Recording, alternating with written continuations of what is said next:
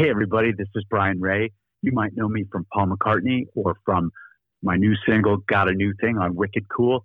You're listening to Industry 45. But I look at you, you're in great shape. I don't know how old you are, and I don't care, but you look freaking amazing. Do what do you do to keep in shape for a tour like Paul McCartney though? Because it's got to be demanding. There's probably a long set, but but you look terrific and in great shape.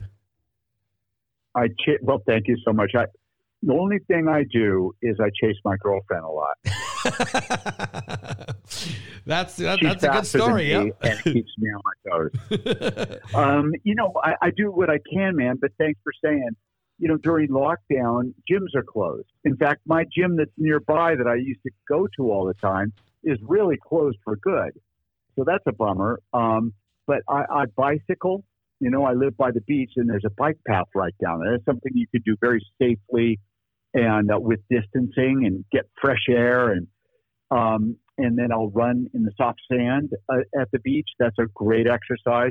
And then you know, just do what you can at home. But when I am on tour, what I do is I I work out the day of a show.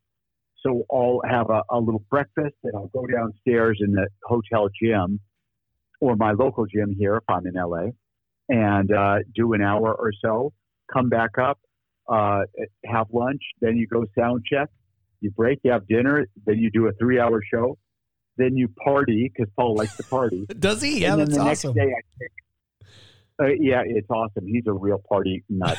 anyway, so the next day, um, then I then I'm off. I, I don't go to the gym. I'm I'm in a repair mode. Um, usually just bushed from a, from a very full day that I just described. Yeah. The Industry 45 Show.